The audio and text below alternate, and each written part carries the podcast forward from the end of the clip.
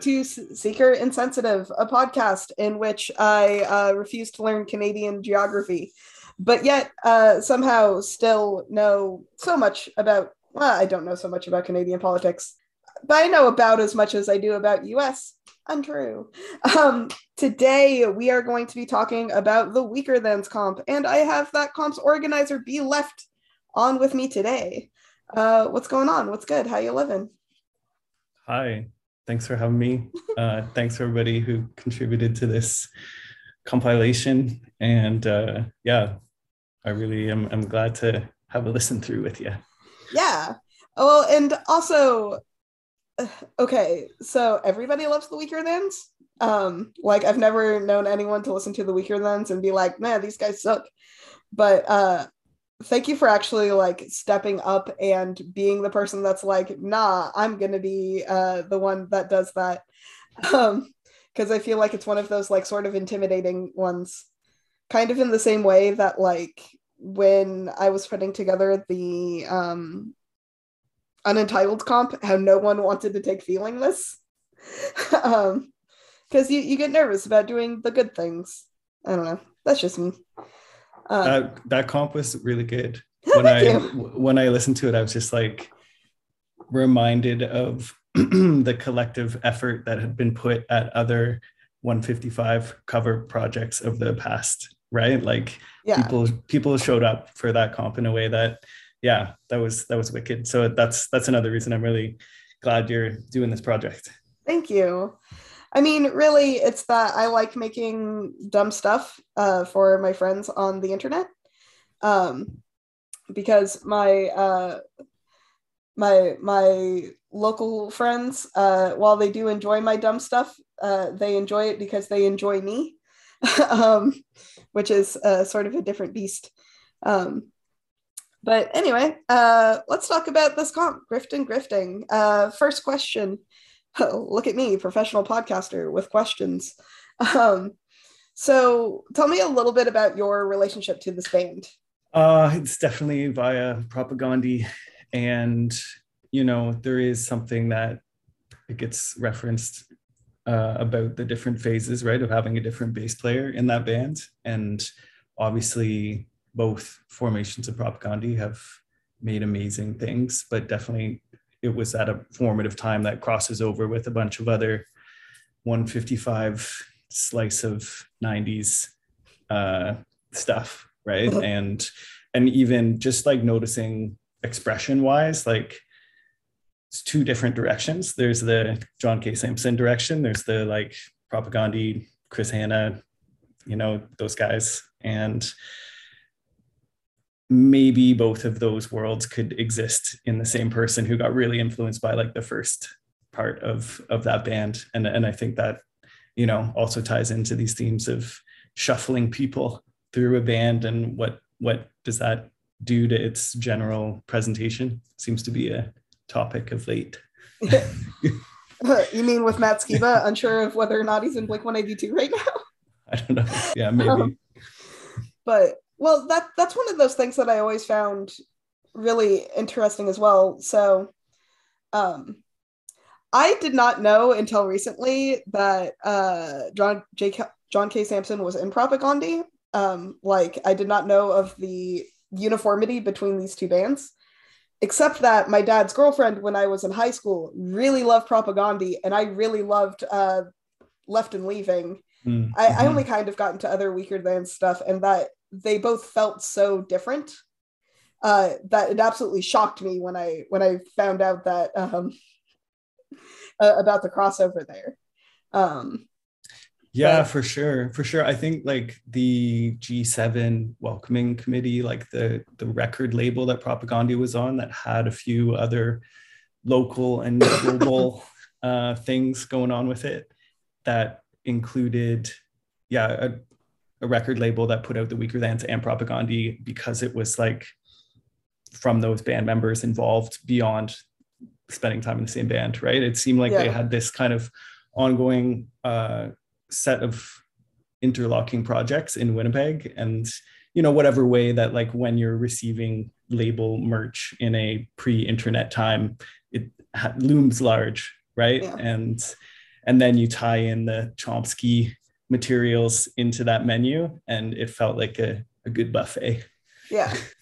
Well, and that's one of the things that I think is really interesting, particularly about like uh regional perception of this of both these bands is that like the fact that um you know two people who had spent their whole lives in Phoenix, Arizona both felt uh very strongly, very separately about these two bands. And like Mm. at no point did it even occur to either of us. Like I found out about the Weakerthans because they were on the Wedding Crasher soundtrack, um, which is like the lamest way to be into something. Though, in my defense, the Wedding Crasher soundtrack rules. Um, doesn't sound like it would because it's a terrible uh, naughty's comedy, but uh, uh, Yeah, like I don't know. I would I would say that there's something as well about like a, a change the world is the is the central theme, right? Yeah. And then like in in Propagandhi, it's like outwards. It's got this material focus.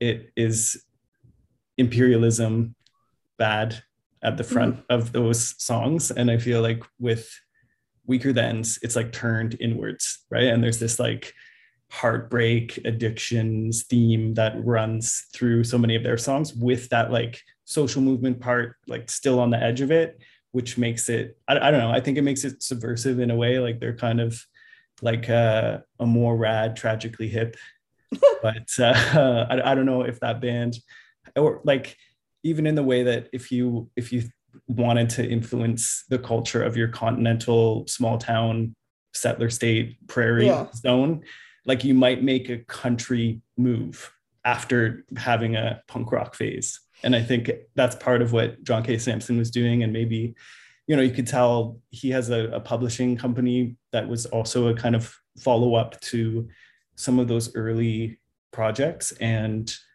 that's another thing too where you see somebody like trying to influence culture through their own voice through music but also through literature. That's that's another place i think Propagandhi or Weakerthans really hit is with like all the literary style of writing where Propagandhi is more like nonfiction yeah. check out check out this like list of atrocities you know I, and I think that's one of the things why the Weakerthans appealed to me a lot more than um, Propagandhi did. Again, not to make this about like me and my ex stepmother, but um, uh, but she was very much a like loud. I hate to say like loud punk, but that's what I mean. um, of very much like here are the problems and we're gonna fix them, but somehow uh, a, a very much more aggressive, whereas I was a uh, sensitive teenager with a lot of feelings. Um, and this is very good sensitive teenager with a lot of feelings music, I think. Um, for sure like to like to a place where awkward belongs it's like come on you Yeah. know like like it's really direct it's like to the extent as well that you could see this intention in the Propagandhi songs like this is agitprop this is going to get you Mhm. psyched and mad like you can see that the desire to have that really intense emotional reaction is still there, even though John K. Samson's going in this other direction with Weakerthans. yeah. And yeah, it's I, I think it's cool to to meet people uh, who experience those things, like not necessarily in a specific order with those two bands. yeah um i don't know i i really like it um that said speaking of changing the world uh this uh your comp is called grifting grifting uh and a lot of your uh stuff that you've published under bleft uh has to do about the we charities of canada um which is something that i think a lot of us had no idea what it was when you started it and then uh, still didn't understand for a long time. And then we listened to that one Canadaland podcast. Um, but in your own words, describe the scandal that about which we are speaking. The podcast being the White Saviors. yeah, yeah. it's worth your time. It gets real crazy four episodes in. for sure i don't know it's it's like in that same way to talk about some of what it means to like zoom out on political trends and negative things happening and imperialism i, I think like being a child in the late 90s with whatever accumulation of critical influences from you know pop culture different kind of punk rock uh, messages that might seep through like certainly seeing two guys who are like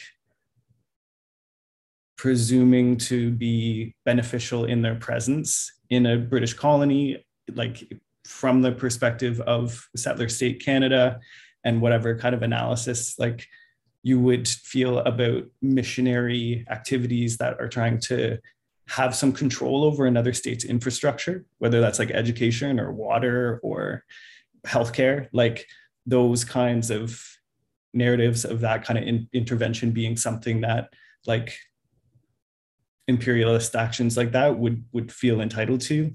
It's it's insane how much that still remains in like the cadence of our current political discourse and how it's normalized like from a very young age in curriculum for young people in Canada through that kind of stuff. And it's it's yeah definitely a scandal that I think has more to do with uh, those long-term trends than like these particular two guys. But they're you know they're a good lens to look at what it means to to see the way that canada's defined like to the world in its foreign interventions who is a trustworthy like political actor. And yeah like i don't know. It's it's worth like checking out. I feel like i've i don't want to like talk tons about it, but I'll let the full chunks of spoken word like ra- radio on the bleft tracks like speak to that. Um, but yeah, it's uh, it's something that I'm sure there's a lot of scandals in the states or around the world that would resemble that in, in terms of people like doing land grabs in other countries mm-hmm. on the basis of charitable actions that pursue donations in shady ways that also include some kind of saving children narrative uh, as a way to just rally support for them that's shifty very shifty yeah. very very kind of standard method of grifting well and and the thing is is so similar sort of like uh you, you hear similar sort of narratives come out of like us agencies all the time but they tend to be religion based uh, and it struck like uh, a lot of like mission trips, mm. whatever that sort of thing. Mm. Uh, I feel like you don't hear about that outside of a religious context as often. Um, or I don't know, maybe I'm uh, poisoned by being in arts administration, but um, I, I, don't know. I just I, I think it's interesting, especially because I feel like um, evangelical Christianity is a much more like ingrained part of all American culture than it is elsewhere. Um, sure, yeah, but, it's re- it's really yeah. strong in Canada, right? It re- it's yeah. it's like you talk about like again, if we want to keep it to the Weakerthans' prairie focus, like yeah, every small town across the prairies is is like an intersection of like three or four churches, and that's yeah. just like that's just like a normal like landscape element. And of course like that reflects the colonial history and it is something that also like I feel has like a much much broader circle that's going on in terms of like churches needing to sell off their properties that they had gained in whatever way they gained them in order to pay out compensation to people that have been like systemically denied justice for their abuse that they endured. That again like ties into this thing of like building schools and like helping kids become good. Yeah. And you know I don't, I don't know. So it's it's a good and evil month right? So we're, we're on those topics already. Excellent. Yeah i uh it, it again in in listening to both like the raw audio that you've posted from things and also from the uh, background of this other podcast which you should go listen to it's worth it um uh, again i was just sort of struck by the fact that the thing that we were talking about wasn't religion based because I feel like I always hear about. Uh, usually it's because God wants you to do things, Um, and I don't know. It seemed novel that this one wasn't because God wanted you to do things. Yeah, um, like and and maybe that is like this sort of stage that seems like a kind of like false secular colonialism that is yeah. a, a distillation of a lot of Canadian culture. You know, it's it's something that in whatever way we're imagined as more multicultural, that narrative gets leaned into to further deny the really entrenched like colonial violence and you know the inequity that comes out in ways that I, I think it, just because that was happening at the start of the pandemic and it was like the yeah. pandemic's happening and the pandemic is like this issue that is like so global so intense so transformative and it's literally a pandemic and, yeah yeah that's i'm defining pandemic but yeah uh about health virus uh yeah. but like and then this thing's going on. And and again from an experience of understanding youth programs and academia and like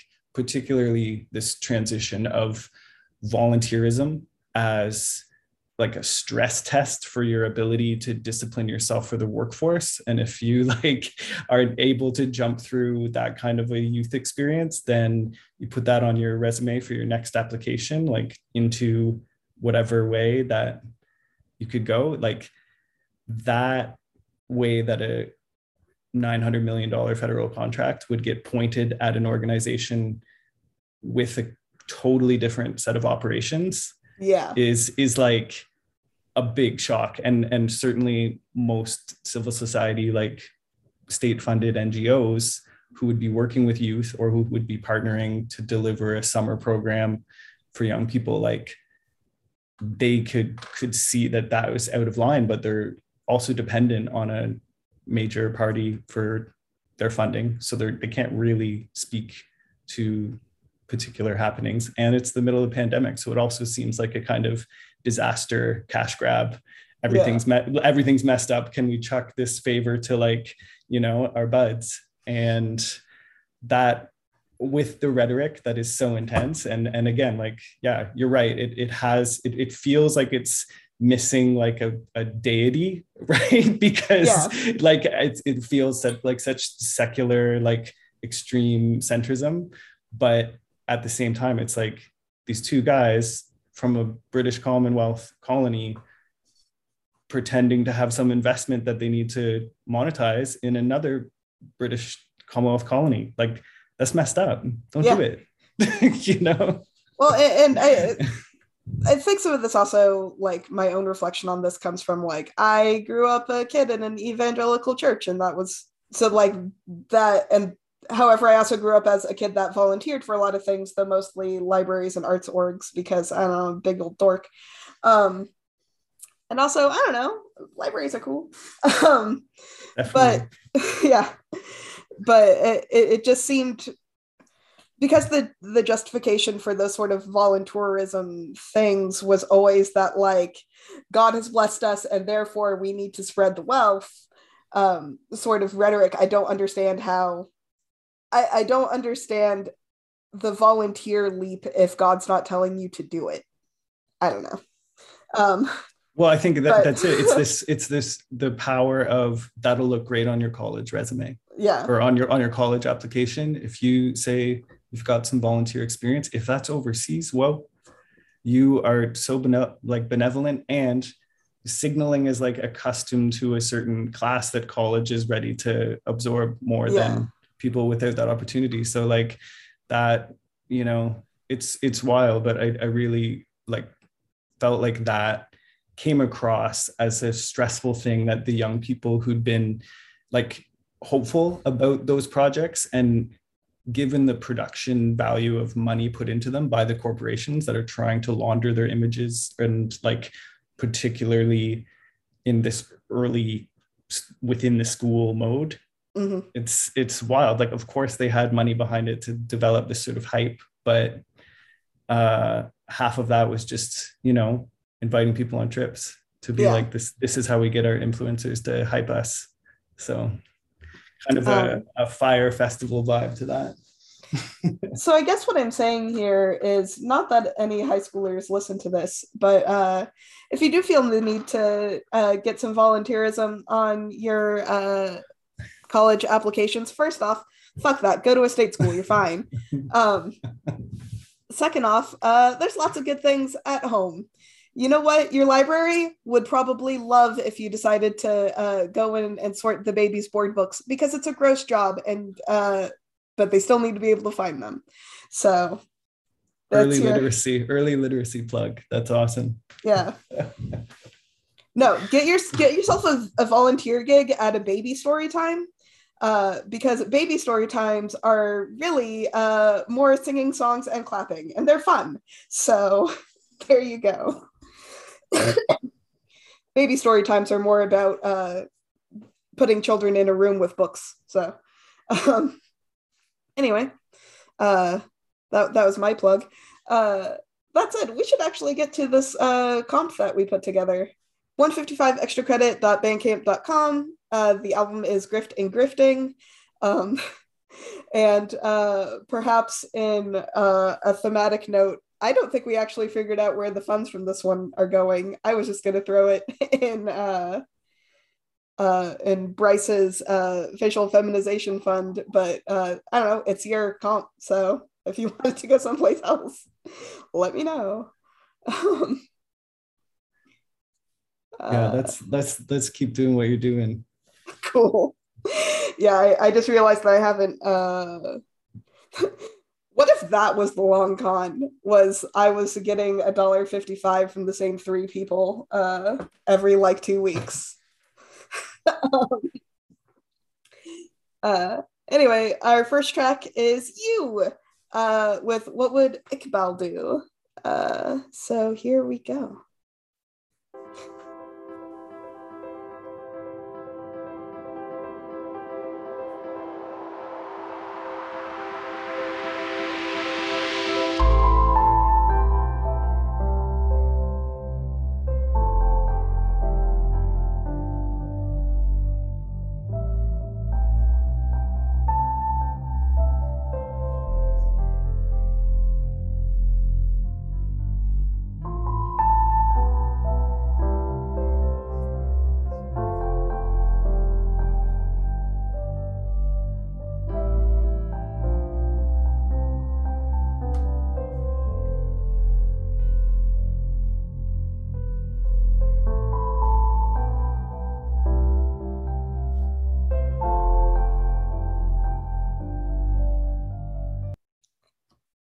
Okay, so I'm listening to this in nicer headphones than I was on my first pass. Uh, that has some incredible bass on it. That sounds so pretty.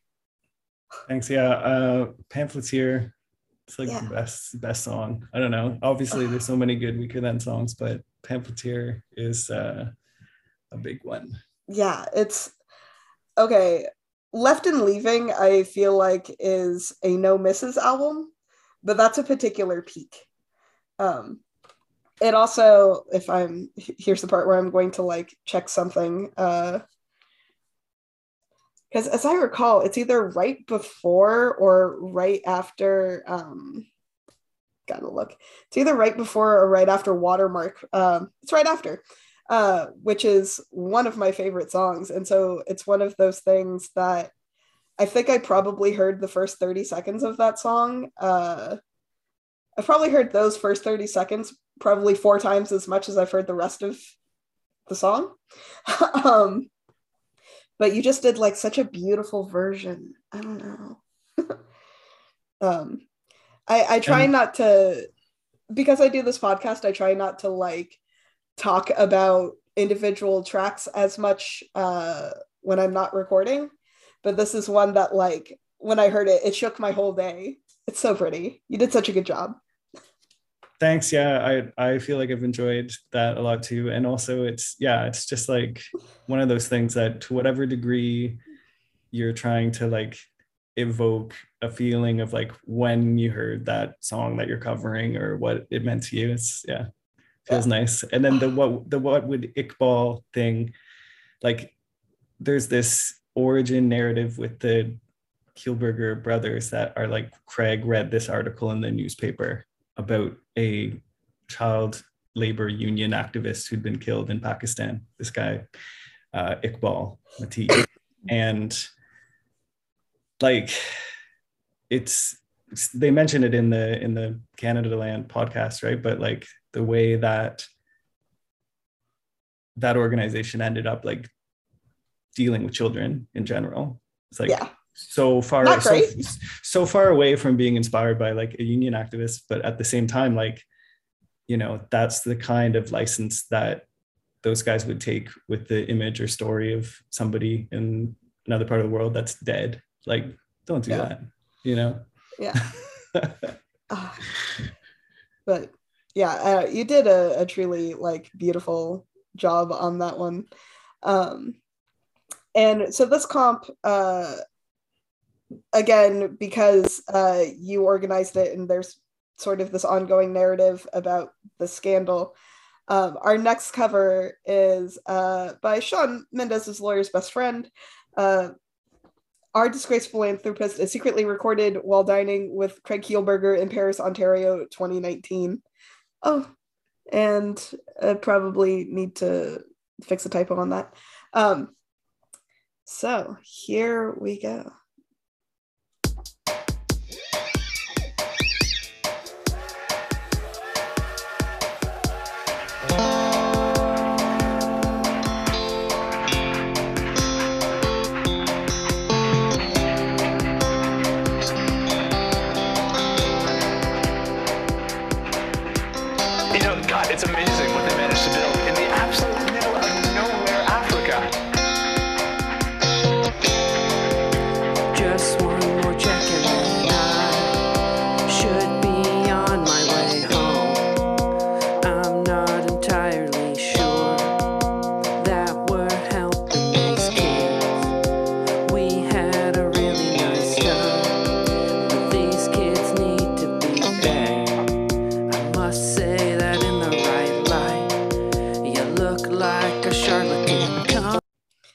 That's such a good line.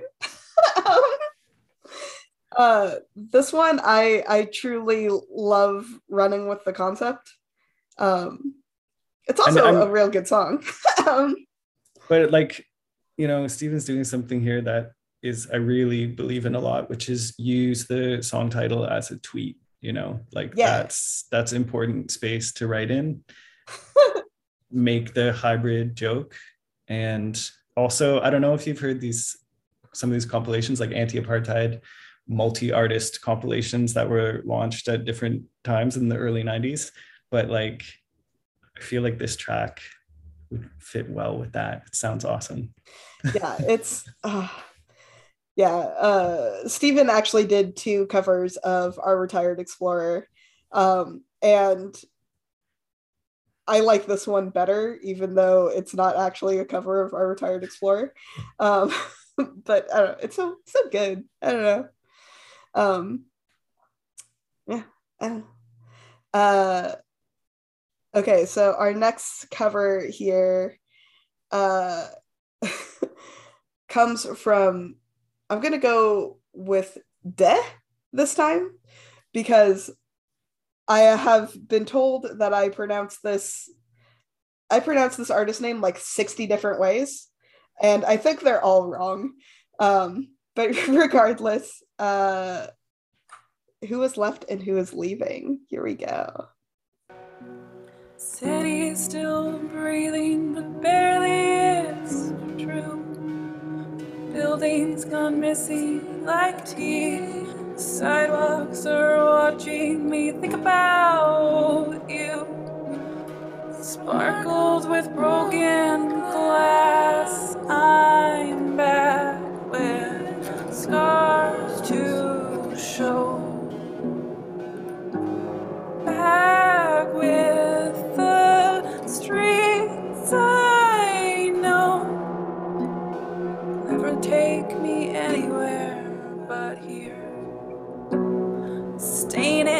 the carpet, this drink in my hand.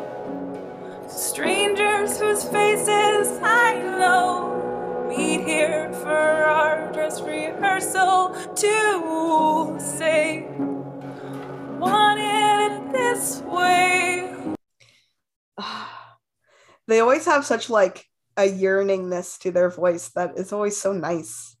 Keep singing, keep singing, Dad. You know, Yeah. like for real. Like, That's- man, I wish I wish I had good yearn yearning singing tone or any singing tone, full stop. um I mean, I guess the key to that is to just like do it, but trying is hard. um, Also, yeah, it's it's like to to yearn on a track in public. That's very Weakerthans' thing. Weaker than it's Yeah. like year- yearning band. It could be yearn and yearning.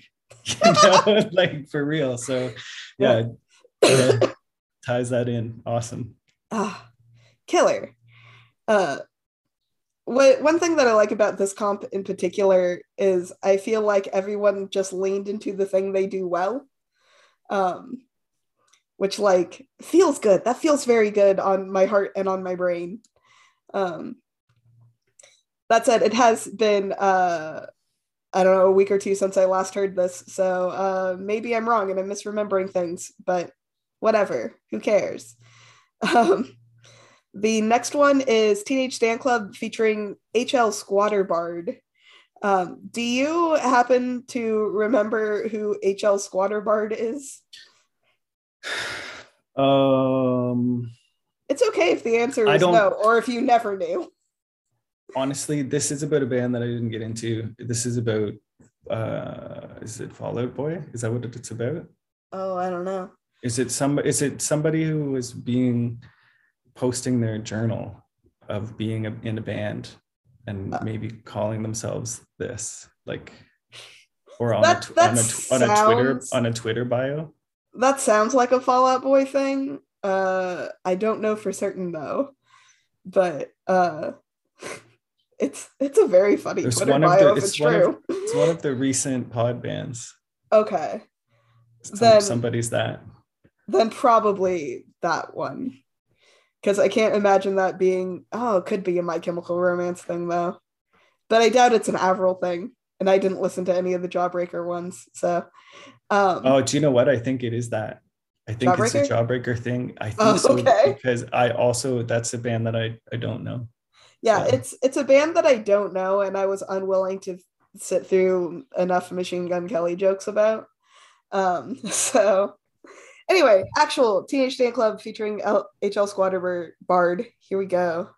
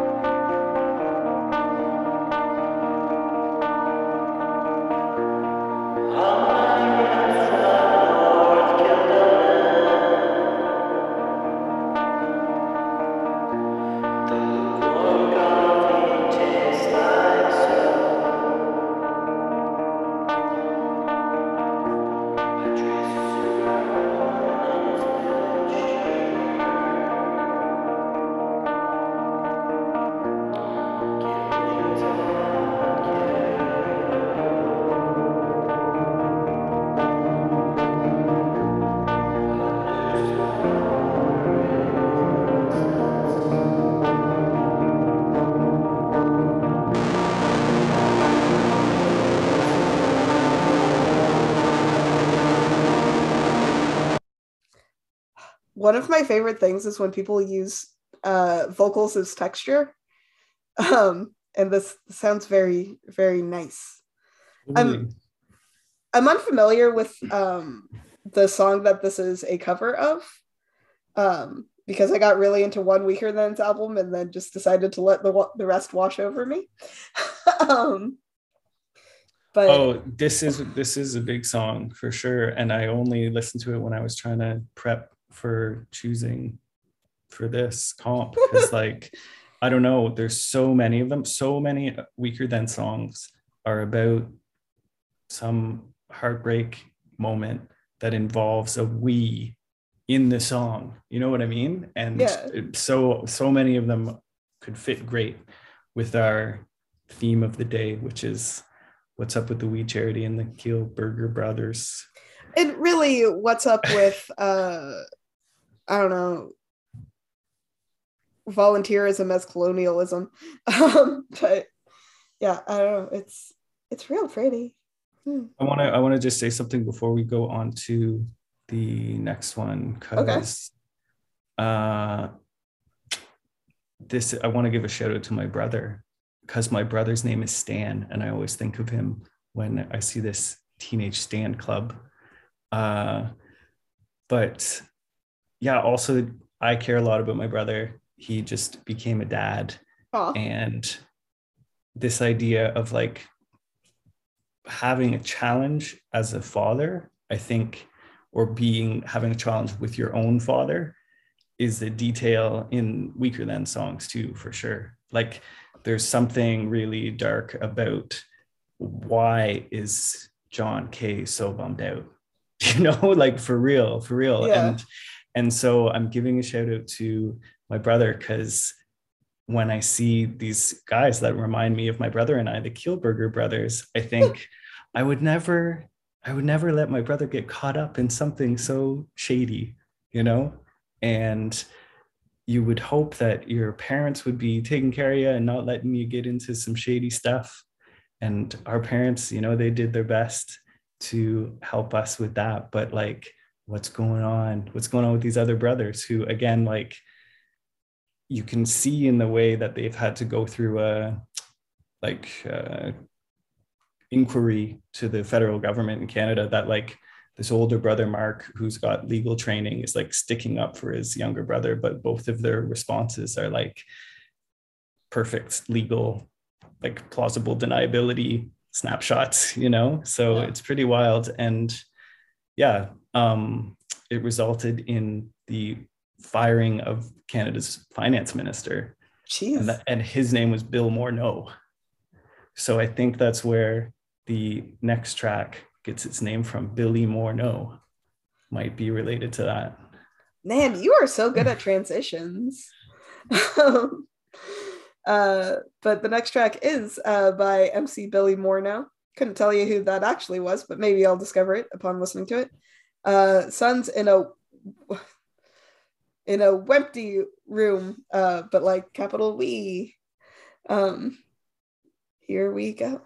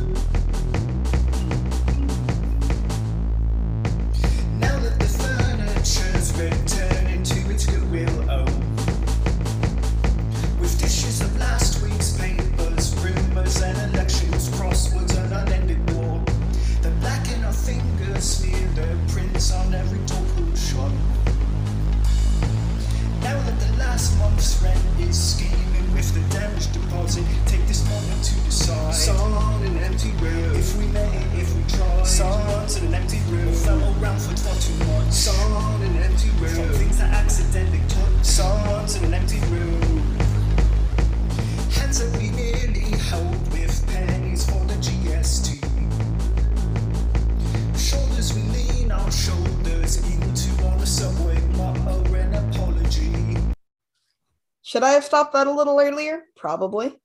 Um, but yeah, uh, I, I I love how um, bouncy that one is.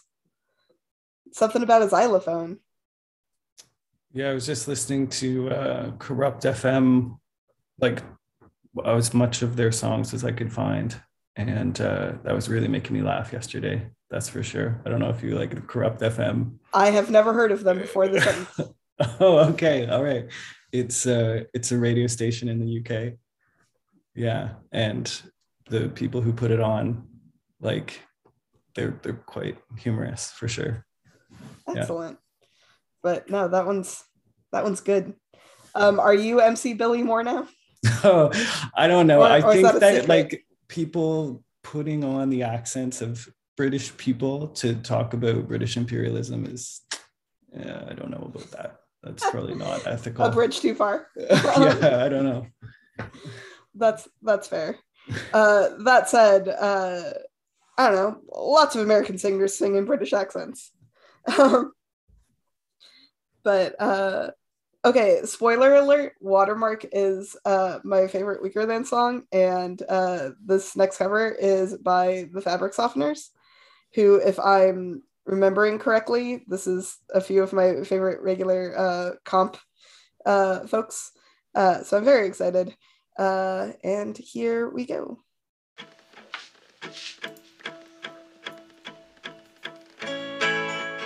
Count to three and grin. Smile and let me in. We sit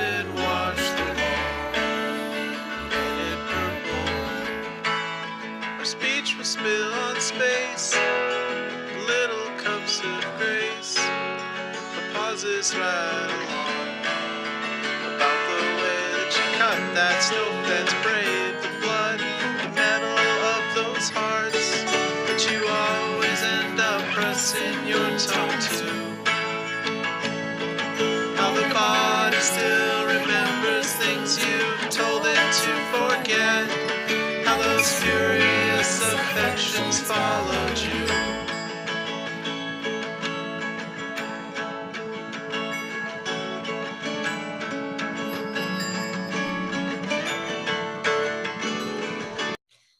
Yo, like Fraggle Rock. What's up, hey? Yeah, You know? I again, I I love me some like is that chime xylophone? Um, don't oh, remember what they're actually called, There's other parts in this track where but there's like just people in the house, little young children talking to adults and being like, Where are you? And like awesome, amazing. I'll be right back too. Yeah. Some, something that is just like I don't know why, but it you get get some xylophone and you get some uh sounds like we're sitting in the living room with Nana and the baby and everything. It's awesome. It's so good. I, I I love when these covers are when it just sort of feels like you're hanging out with your pals in a very warm way. I don't know. Uh like uh, when you're hanging out with your friends' kids, you know? Um it's it feels good. It feels warm. Uh a, a great uh artist name for that song or for this cover too, being the Fabric Softeners. Yeah, and okay, right. so what's um who is that though? it's soothing and I am going to get their collaborator wrong and then I'm going to get uh, told about it. I want to say it's Dottie, uh, but I could be wrong. I know it's soothing. The soothings is.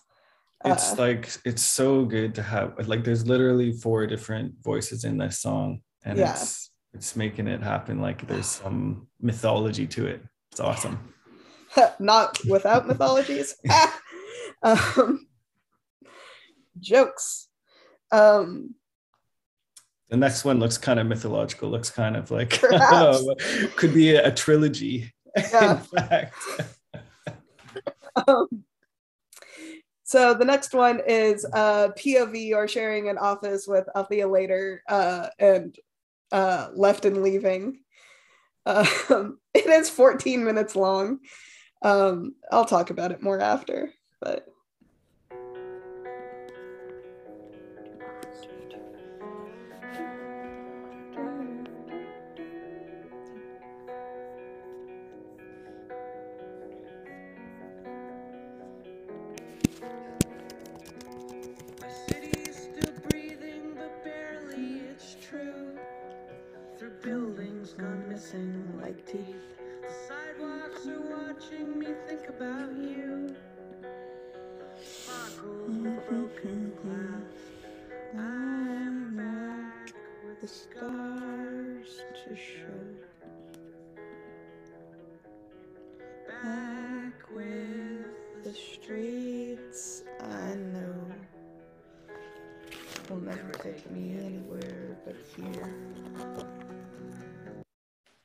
so uh, there's 14 minutes of that in which I uh, listened to the song on repeat like three or four times.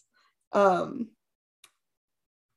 one of my favorite things to do is sort of um, covers that aren't actually covers and in fact are just like living living with the song as wallpaper.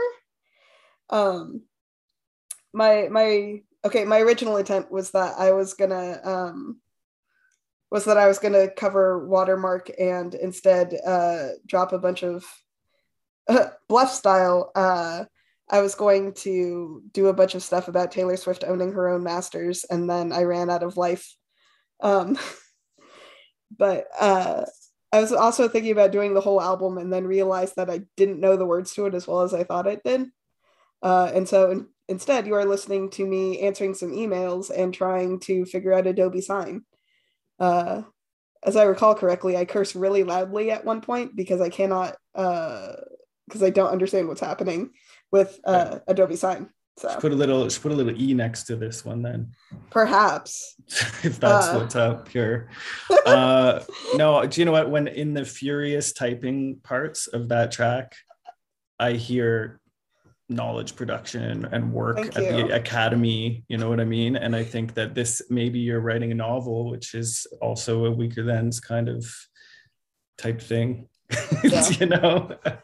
Uh, it, it also uh, did involve again in the theme of grifting grifting it was also time theft. So Awesome. um, you know doing a two for one there um, no I, I think if i recall correctly it's primarily emailing um, some students who uh, honestly probably could have googled their problems instead of emailing me and chose not to Where are you at Um, with that? Where are you at with the response on that? Do you feel like you want to help them become autonomous searchers, or do you like appreciate that they thought you knew? honestly it depends on my mood on the day sure. um like if it's something that i feel like if it's something that i think is going to be like a three click thing i totally understand if they just ask me but if it's something like who do i talk to about x and if you google and i know that if you google like like i don't know who my advisor is like i know you know where to find that um Mm, mm. you all have the same one. um, it's not me. No, in general, I try to I, I try to put together the notion that there are no stupid questions, um, and that I'm happy to help with whatever. But also, my students are majors in digital art and technology. So they should. You feel like they should know what's up by the time they they encounter the syllabi. yeah you know that they Mm. should figure it out a little bit Mm. Uh, but my my job uh, i'm also a, an administrator primarily uh, and the only class i teach is introduction to college um, that's not what the class is called that's just what it is um, but so so i have some leniency with my students but it's when my seniors email me like Do you know what else I don't like? I don't like how uh, onboarding sounds like waterboarding. It's not Yeah. cool. well and also i feel like onboarding is one of those things that i feel like is too corporate talk for being in academia. Um like it sounds too much like you're gonna have to sit through a bunch of sexual harassment policies where really what my job is is that like well at least as far as the classes i actually teach go um it is it- it's not so much about the class content because the class content is basically just like what our academic integrity policy is. I know. I don't. this I don't this is why like i think But- this shout out like if we talked about citation as shout outs yeah. we'd be in a good space i think. And and like instead of giving this big wall of here are the things that will get you kicked out of school. Welcome. Welcome. Here are the things that are complicated that will get you kicked out of school because you're a little cheater student.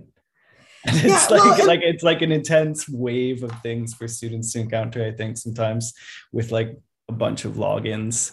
And then Yeah. it feels i and i think i don't know i'm not trying to like go too into the weeds with this but i think in a world of challenge with reading for some people like every sentence can be like a login that is like another password to remember. And it i wish i wish people read in like you know bigger chunks.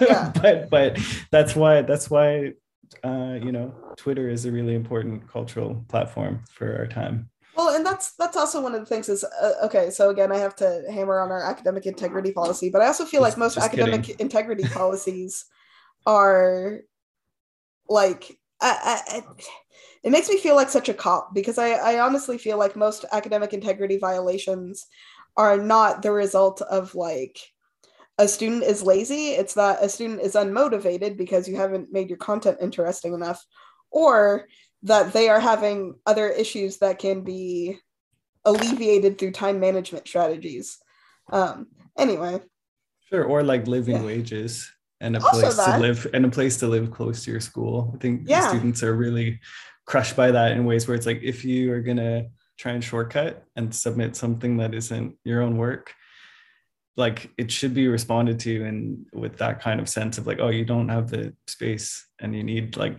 more money and space Yeah. well again I, I work in a media art college too so a lot of their a lot of the academic integrity violations that i see are just people not citing code right which like i don't know man in real life you mean if you're not not citing code? Is that what you said? yeah because they like, they like do the, something that's built in a for a program. yeah Ah. like because they'll be citing or they'll they'll have pulled a function from something and then not cited it and really the way that you cite it is just in a comment you go like hey this is where that's from but that's not the way that programming culture is um, let's let's go let's So, go on a on a yeah. tangent for the nerds but like what are the protocols for citing code? I don't know what they are. So perhaps what do you like what do you mean? Is i mean is- it's such like a gray area for a lot of it.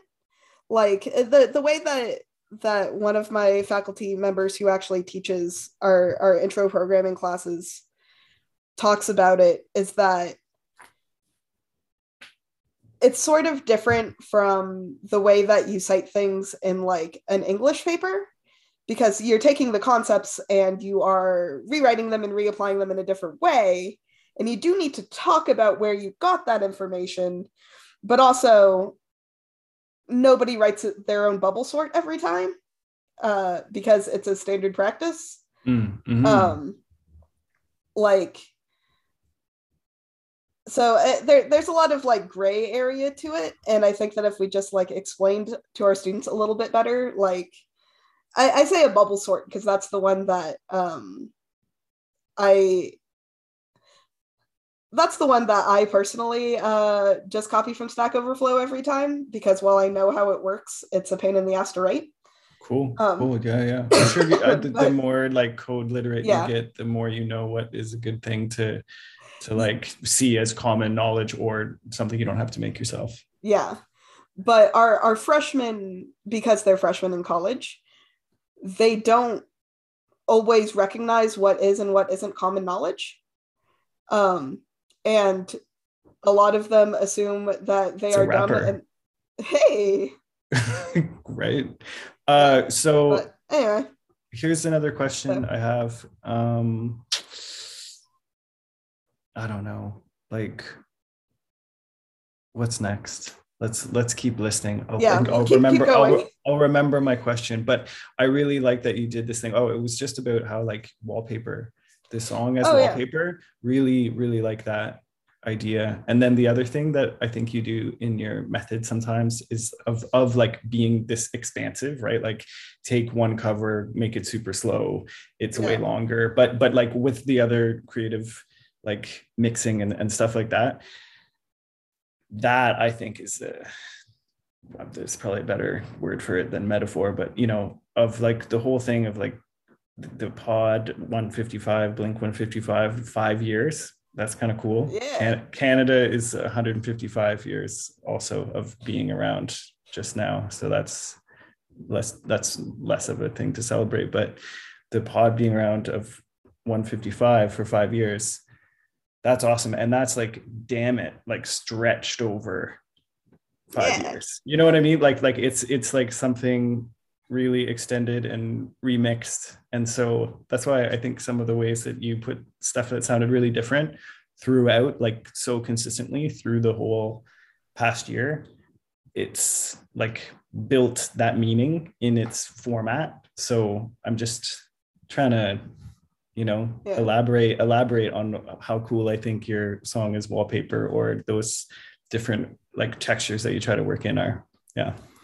Well, and, and part of that is a result of like I went to media art school, and one trap that you fall into in media art school is uh, that you start thinking durational works are really interesting. Mhm, Um, mhm. and because durational works are really interesting to make, durational works are not very interesting to listen to.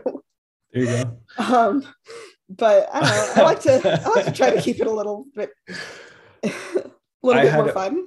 I had like two different methods for bleft stuff when I and like just general submissions to covers. Like I broke all of them, but my main three rules were like don't sing, don't play guitar, and don't try. Okay. and so there's like those rules that I didn't stick to. And then with the bleft stuff that was more focused on the We charity, there's like uh, the idea that the cadence of people just lying, just like straight lying in a public discourse in a dialogue form that is like going nowhere because it's performative, Yeah. has its own rhythm and has its own kind of interplay, and can whatever song of the week and scandal of the week get some beats of the week to go with it and again like trying to be really like low effort but at the same time wanting like like so many people like i don't know i'm sure that the details you pay attention to when you're making stuff have changed a lot from this process and to tie it back in whether we're talking about coding or writing or music like that's a that's a big thing to give some gratitude for on the Yeah. five year mark for sure Yeah. I don't know, especially because like so many of us have grown and changed as artists, and I do mean artists broadly, um, like not necessarily of of just sound, but also like I'm not the only one that started a podcast because they listened to a different podcast. Mhm. Um, but I, I I always find the way that like art and growth function exponentially. Um, I had a further thought on that, but I'm also still a little bit COVID brain, so that sentence is just going to I think nowhere. it's um it's keep it scalable and build to buy, right? Is that what you mean? Definitely. or build to sell, whatever. oh God, yeah. Uh, uh, so I I work for um, a university whose whole thing is unending exponential growth, um, which uh, the new American University um, education is product, and this is one of those things that I fight against constantly. Like, not every hobby needs to be a side hustle. Um, like, I don't know. This is a hobby.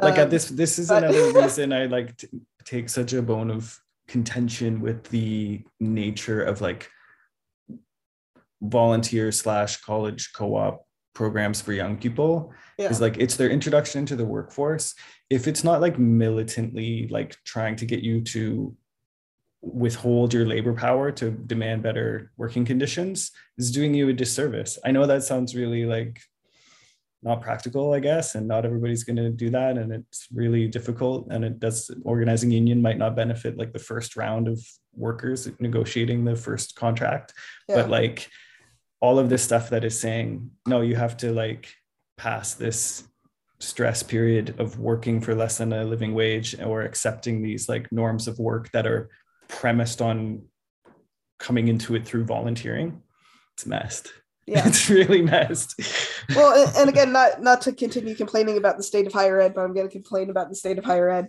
I'm- i um, could like we i don't know how much time we have but i i Yeah. want to uh not take your whole time by talking about the state of higher ed because i could as well so Yeah. we could have a we could have a contest i guess but i i work for this i work for this department that is um uh we're an interdisciplinary department and about a third of our faculty come from the humanities a third of our faculty come from engineering and a third of our faculty come from the arts and um there's always this tension of for whatever reason our engineering faculty feel like school should be terrible. Um, like there's this like, well, I had uh, several weeks of no sleep and not having a job and da da da. Or the humanities kids too. They're like, oh well, we did it on no money. Like it's fine. We don't need to fund people. Like you do though. If if school is causing your students to uh, go through emotional distress, there's problems. Like I know that you had to. That wasn't a positive thing. Why do we feel like we don't need to stop that? Um, Mm.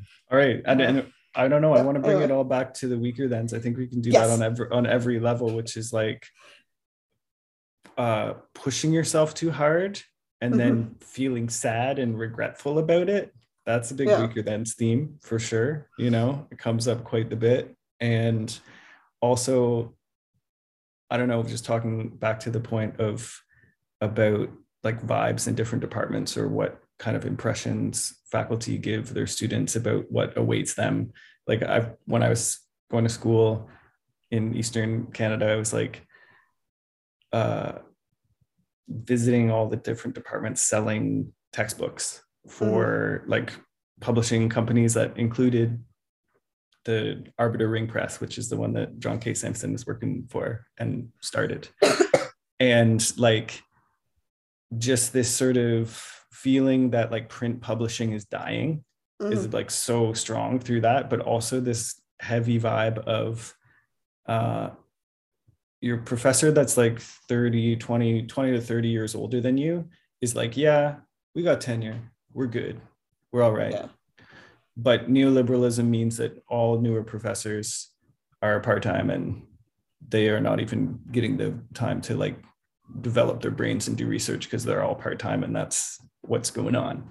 I, I research neoliberalism at the academy and I'm the like and it's like and I, and I'm the last of the tenured people in this kind of like arrangement and there's not going to be that same arrangement for the subsequent generations and that like seeing that happen too with folks who are like older than you going into their careers it's yeah it, it really makes it seem like uh post-secondary world is melting from the inside from its own sort of labor crisis that like is is part of why there's no compassion for the student experience as well. Because like what kind of condition are faculty in or part-time instructors or whatever uh and then their students are like crunched by the same kind of forces that are considered an externality you know? Yeah. Well, it, especially, and again, I, I work at a university who we're a community un- university. Most of our students are working. Uh, we have something like 80 or 90% of our students are getting federal aid. Um, like generally, we're lower income, things of this nature. Um, and their faculty members don't seem to understand that A, um, my students are in an interdisciplinary department. They're going to know a lot about a lot of things and not great depth on any one thing. And this is actually what we want for them. Um, but also that all of our students have jobs, all of our students have families, and Yeah, yeah, uh, several of our faculty members have never had um, work outside Oh, university sure yeah. sure sure sure Uh, that's yeah that's a pretty major divide and that's yeah it Yeah. seems like really a sharp edge on that class divide when the Mhm. attitude is like they're cheaters and they don't know how this works. And it's and it's like a situation too where pragmatic decisions about like which program will get me the most stable job after i graduate aren't addressed adequately because it's you know it's just a challenge. And uh i don't know let's i'm going to bring it back with another Okay, yeah, topic. we're- we've got utilities here Utilities. and landlords and like moving and those topics i think are also steady through the weaker thens setup and i think again it like sort of speaks to this way that there's a kind of academia a, a literary style to this writing and at the same time it's trying to be like and i live in an apartment and i got to move out now or something like Yeah. that's that's like a, a ongoing thing with this like book nerd style so yeah it's it's those I like graduate it. students living on uh seven thousand dollars Sure. uh, Oh, man. Yeah yeah and then what there is some weaker than song it's called what when you finish your master's thesis i saw some other one or something that was like about a postdoc blues. Like it's it's a bit much. It really Yeah. is like trying to bring in the post secondary to the weaker then. So it's okay for us to complain about our our work Okay. in that in that zone. Like whatever. the the way I figure is um I, I think it's appropriate for everyone to complain about their jobs all the time, regardless of what your job is.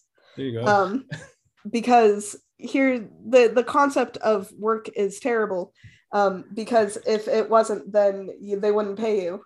Um like the the the action of having a job is someone giving you money to do something that you would rather not be doing.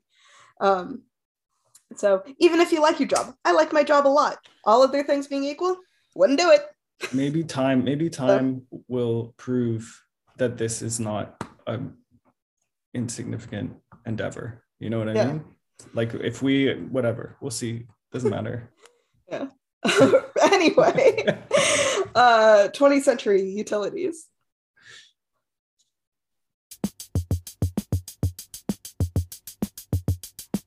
Got this feeling that today doesn't like me.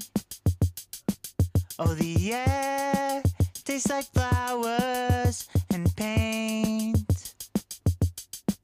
There's a sink full of bottles and cutlery. And the car's got a list of complaints. I just wish I were a toothbrush or a solder gun.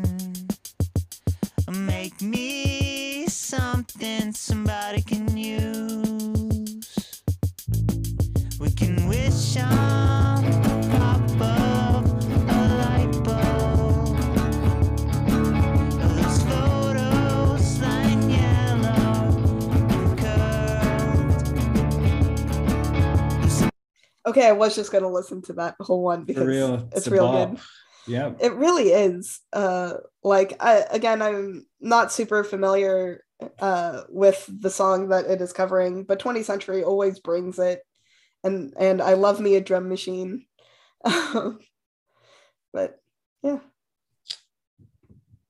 wicked wicked i know i, I really like the way that uh just you can hear with a lot of these songs it feels almost like they're in this format of for the pod in this Yeah. like uh right in the five seconds before it hits a minute it like is gonna hit a part that is really awesome and makes you want to go beyond a minute for sure yeah like uh well and, and that's i think that's one of the things that the um that the format of the pod really sort of forced on people is that you either have to get interesting 30 seconds in or like I, I feel like it sort of broke the long intro out of a lot of people or the we're gonna have an intro of exactly 55 seconds. Um, hmm hmm but yeah like one one Like, chunk of 55 yeah. so like one. That- ha! Jokes. That's good. We got there.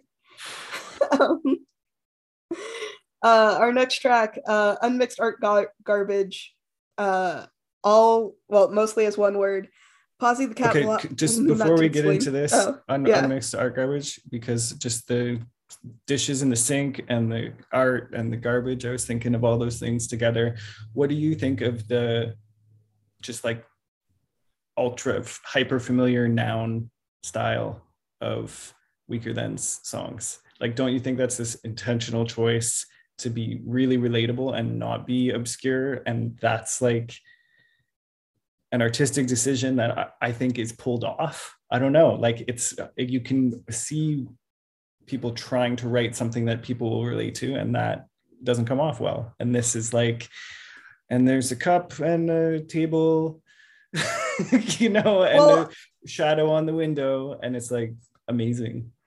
well and I, I not to make everything about taylor swift but i'm going to make everything about taylor swift um, one thing that i think is really interesting about songwriting in general is that things tend to feel more universal if they're more specific um, which doesn't make a lot of sense but like Mm.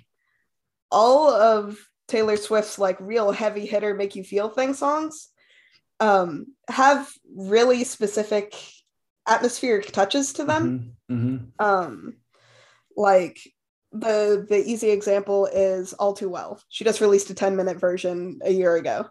Um, but it is full of like tiny details of like we're driving through upstate New York and but the way that I feel in this particular situation is so universal that like everyone's driving through upstate New York. I don't know. I, I think that that's a really That just sounded like a really good So- kind of spoken word poem that you did there. thank you. like. Yeah, like uh, describing a song. Yeah. That's well, that's could be a new medium, perhaps. Well, it's one of those things where, okay, when you talk about lyrics to anything, it sounds stupid. Um, like if you read the lyrics to anything, um, because like most of lyricism isn't actually about the words, it's about the way in which they are delivered. Um, but yeah, I don't know. um, so I, I try not to actually be like, here's the line, but um, Lyrical Yeah. Pro. There's a song by this radio group Kurupt FM. It's called Lyrical Pro. I recommend for all sure. right. Yeah, that's it's that's like you'll you'll see how there's a there's a bit of a joke in it as well. Yeah. Well, I, I realized recently that a lot of my favorite songs don't actually rhyme. They just feel like they should. Mm. Um, anyway, um, just just on terms of like lyrics in general. Oh, uh, one other thing to, to tie in with the order of this. Yeah. I feel like this day track at the end, this is the closing track of the song or of the comp, right? Like the way that this, as a five minute track ends and everything, it's like a real piece that is worth a full listen to. Yeah. And then the other version of the uh, Shawn Mendes's lawyer's best friend final. That's like the bonus track, the joke track at the end. That's how I think about this layout here. No, it really did have like bonus track energy. um like it, and I feel like there are several uh several comps that have come up through um like the 155 extra credit that like that has been the vibe on is like so there's the real closer and then uh if this was still uh the early naughties we would have like two and a Mhm. half minutes of silence and then this. At least, at least two, maybe 20, but yeah, for sure. yeah uh, um like oh there i think it was the mcr comp that that also happened on um i think it was the mcr comp. Yeah where there's like it, it ends in a in a fake live version that like no that that wasn't the closer it just the bonus tracks bonus tracks. Uh something that i think we is an experience that we lack in in the way that we consume music nowadays that i'm not going to say i i miss but it, it is it, it, it used okay, to it's feel more delightful you So know Before we do the last two tracks, do we want to talk about Marshall McLuhan for an hour? honestly I would, I'd maybe be up for that. But uh, I, I think that we probably it would be more Mc- Mc- McLuhanist to uh, just talk about Marshall McLuhan for like half a second. yeah Just be like message, you know, like like that's it. But maybe It's- that's maybe that's the good and evil uh, Yeah. binary. All right, there's the medium and there's the message. One is good, the other is evil. what do we do?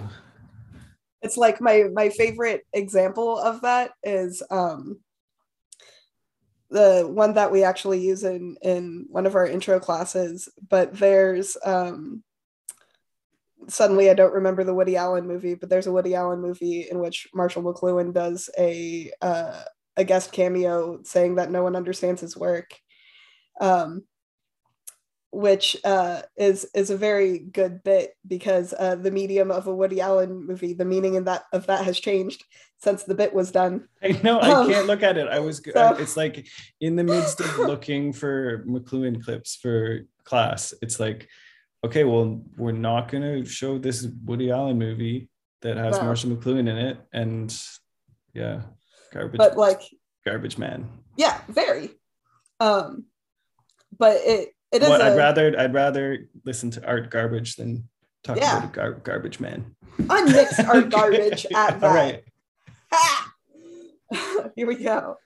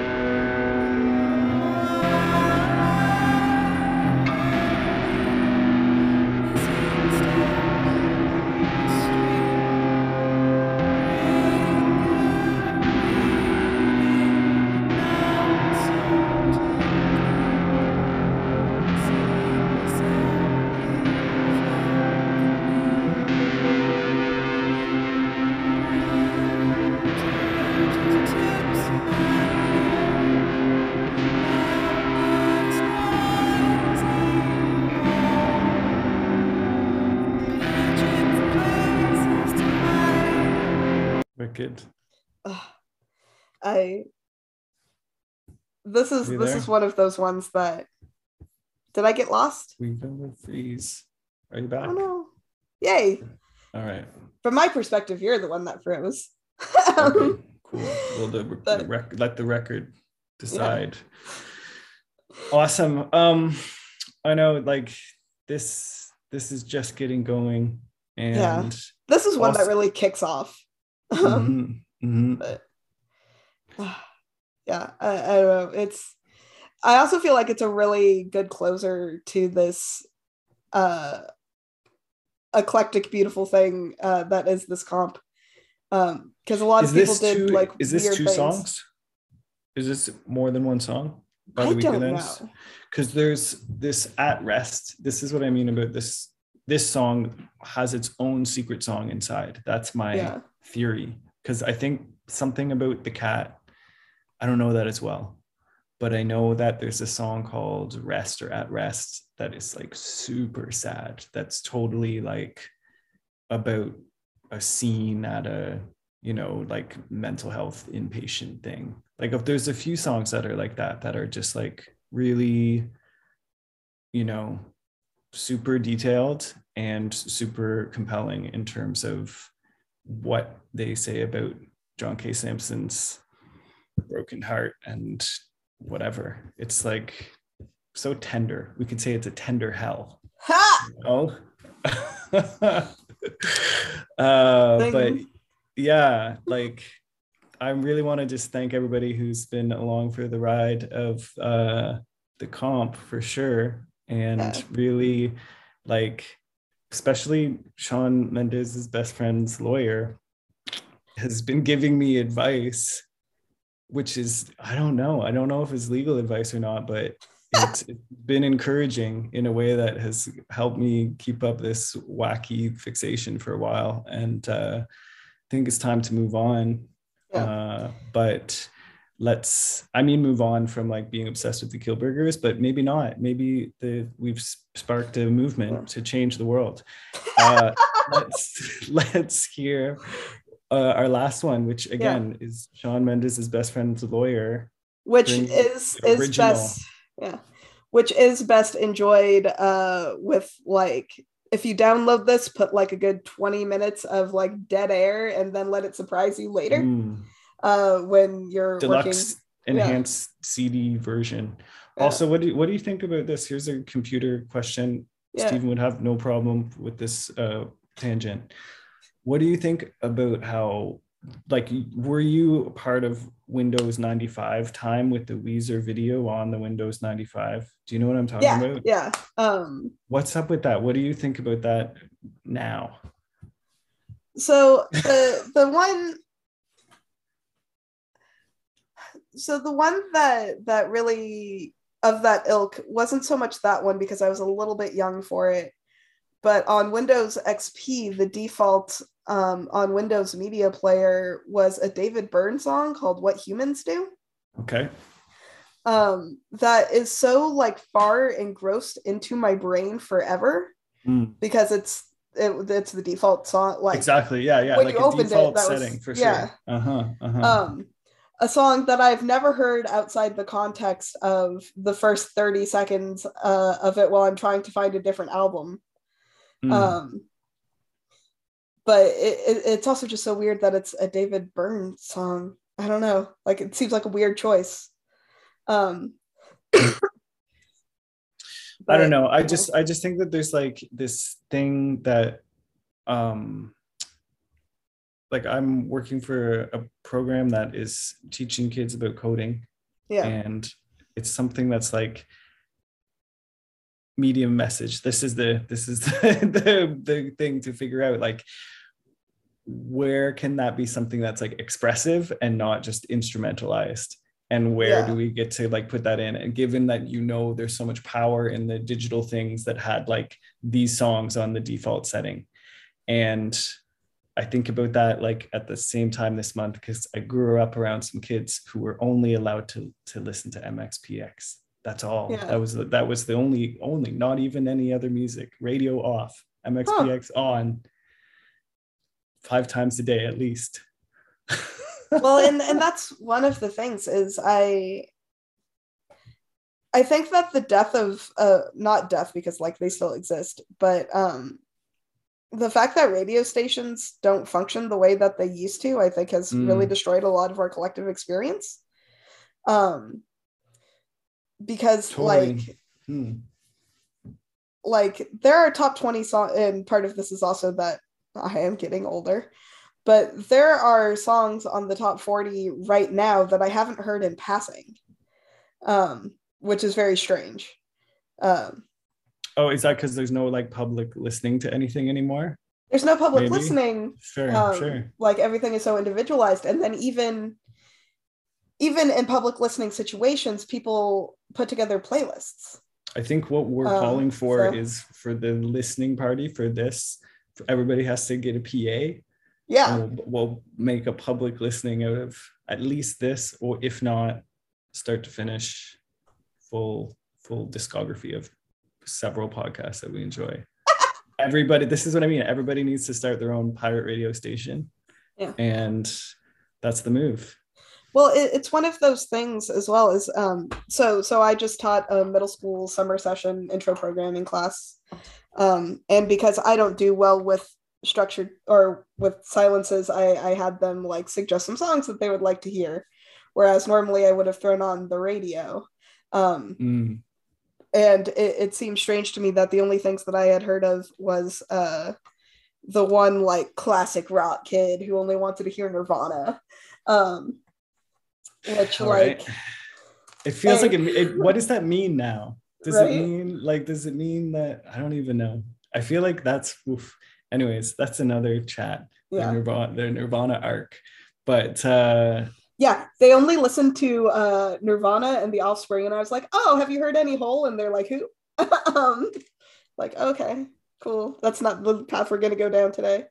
Um but i i feel like the other thing is that i can't like i've worked in this like school reading writing zone for so long related Yeah. to english related to english that like i think is good to just not deal with english language content and That's fair. and when you have an option to hang out and and dj your learning space it's like we're going to try something that is not english please Yeah. enough of that no uh, honestly one of the ways that i sort of foster community within my classes or whatever is foster god uh, can you tell i've been in higher ed a long time um is that uh i i have students put together playlists for the class um of which i'll throw on like a song maybe two. It's usually uh by do riley con- Kiley. do you control the means of production of that playlist? Like do you burn do you burn the cd or do you record the cassette of it or how do you how do you make the playlist? It's a spotify it's either a spotify or youtube playlist. Okay. Um cool cool. because I don't want to like uh, shun people's creativity, but also like uh, got a life. Um, i know but- it's a hard decision too because it's like could the thing that i think doesn't sound annoying sound as annoying as the thing i know you like that i really find annoying so that's the Yeah. balance Well, And- usually, and again, because I'm working with college students whose whole deal is that they're supposed to be able to deal with technology, Mm, usually I just set like a collaborative thing and then just let people add to it. right. And then if I find that someone is uh, putting on too many things, or if I, uh, as as supreme overlord of my classroom, uh, if I find it irritating, uh, then I'll pull it. But you wouldn't believe how many like Minecraft parodies I have to listen to on a regular basis. Yeah, yeah, that's rough for sure. I know. I feel like if I'm doing some like, okay, we're gonna work together now. Should I like should I put on Aphex Twin because it sounds like computer work? Not really, because there's like, you know, some things that aren't so good for the school and that, but at the same Yeah. time, I I think that would sound awesome to get into like really active stuff. yeah uh, I'll, I'll be honest when i when i do do things for my actual college students um especially those who are newly into experimental music um we get a lot of that uh because it also becomes like a performative element right um because not only uh do they need to define themselves in this like very specific way but they also need to uh impress their colleagues by being more obscure than they are but also uh, to still remain accessible. Hmm. So um, I wonder, I wonder what that's like. I know, right? Odd, weird. Who would have thought? All right. Well, Um, gotta anyway, go. Gotta go.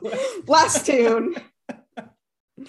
Uh, uh, once again, Shawn Mendes, lawyer's best friend, our retired explorer. Here we go.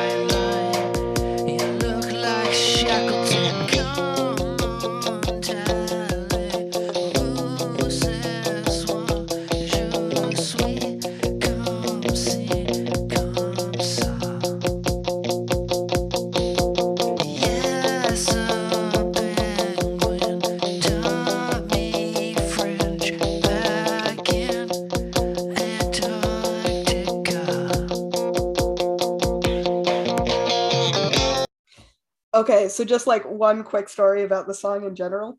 Um, in in high school, I was in a French class, as one does, um, and somebody uh, for for extra credit did a French translation of the song, and then when it actually came to the French part, they did it in English, and I laughed real hard about it.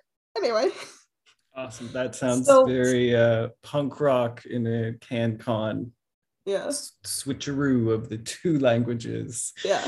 Uh-huh. Again, funny for an Arizona high school, um, but you know, um, yeah. So that was the comp. Uh, kicked ass. Uh, thank you so much for organizing it. Um, Thank you, Althea. And again, I was saying this before we started recording, but thank you for all of this like foundational community building that you've done for many, many people who benefited from it. And to just like draw a circle around a lot of things that people have, yeah, enjoyed, want to keep going and appreciate. So thanks Yeah. to you. I don't know. I, I like making dumb stuff with my friends and then talking about dumb stuff with my friends. So All right. keep Um, it up. yeah. Uh, thank you so much. Oh, uh, ending things. Uh, my theme song is by Baby Tyler, you can find at tsfoss.bandcamp.com. Um, you can find this uh, comp uh, at 155 extra credit, no for no leading e bandcamp.com slash grift and grifting. Um, it is not the default one when you jump onto it right now because right now it's the uh, Tokyo Police Club comp. Uh, but you should check that out. Um, 50% chance that things get linked. Um, is there anything you'd like to share with the class? When is recess? Let's go. um, hey. Um, See ya. Bye bye. later. Bye. Uh,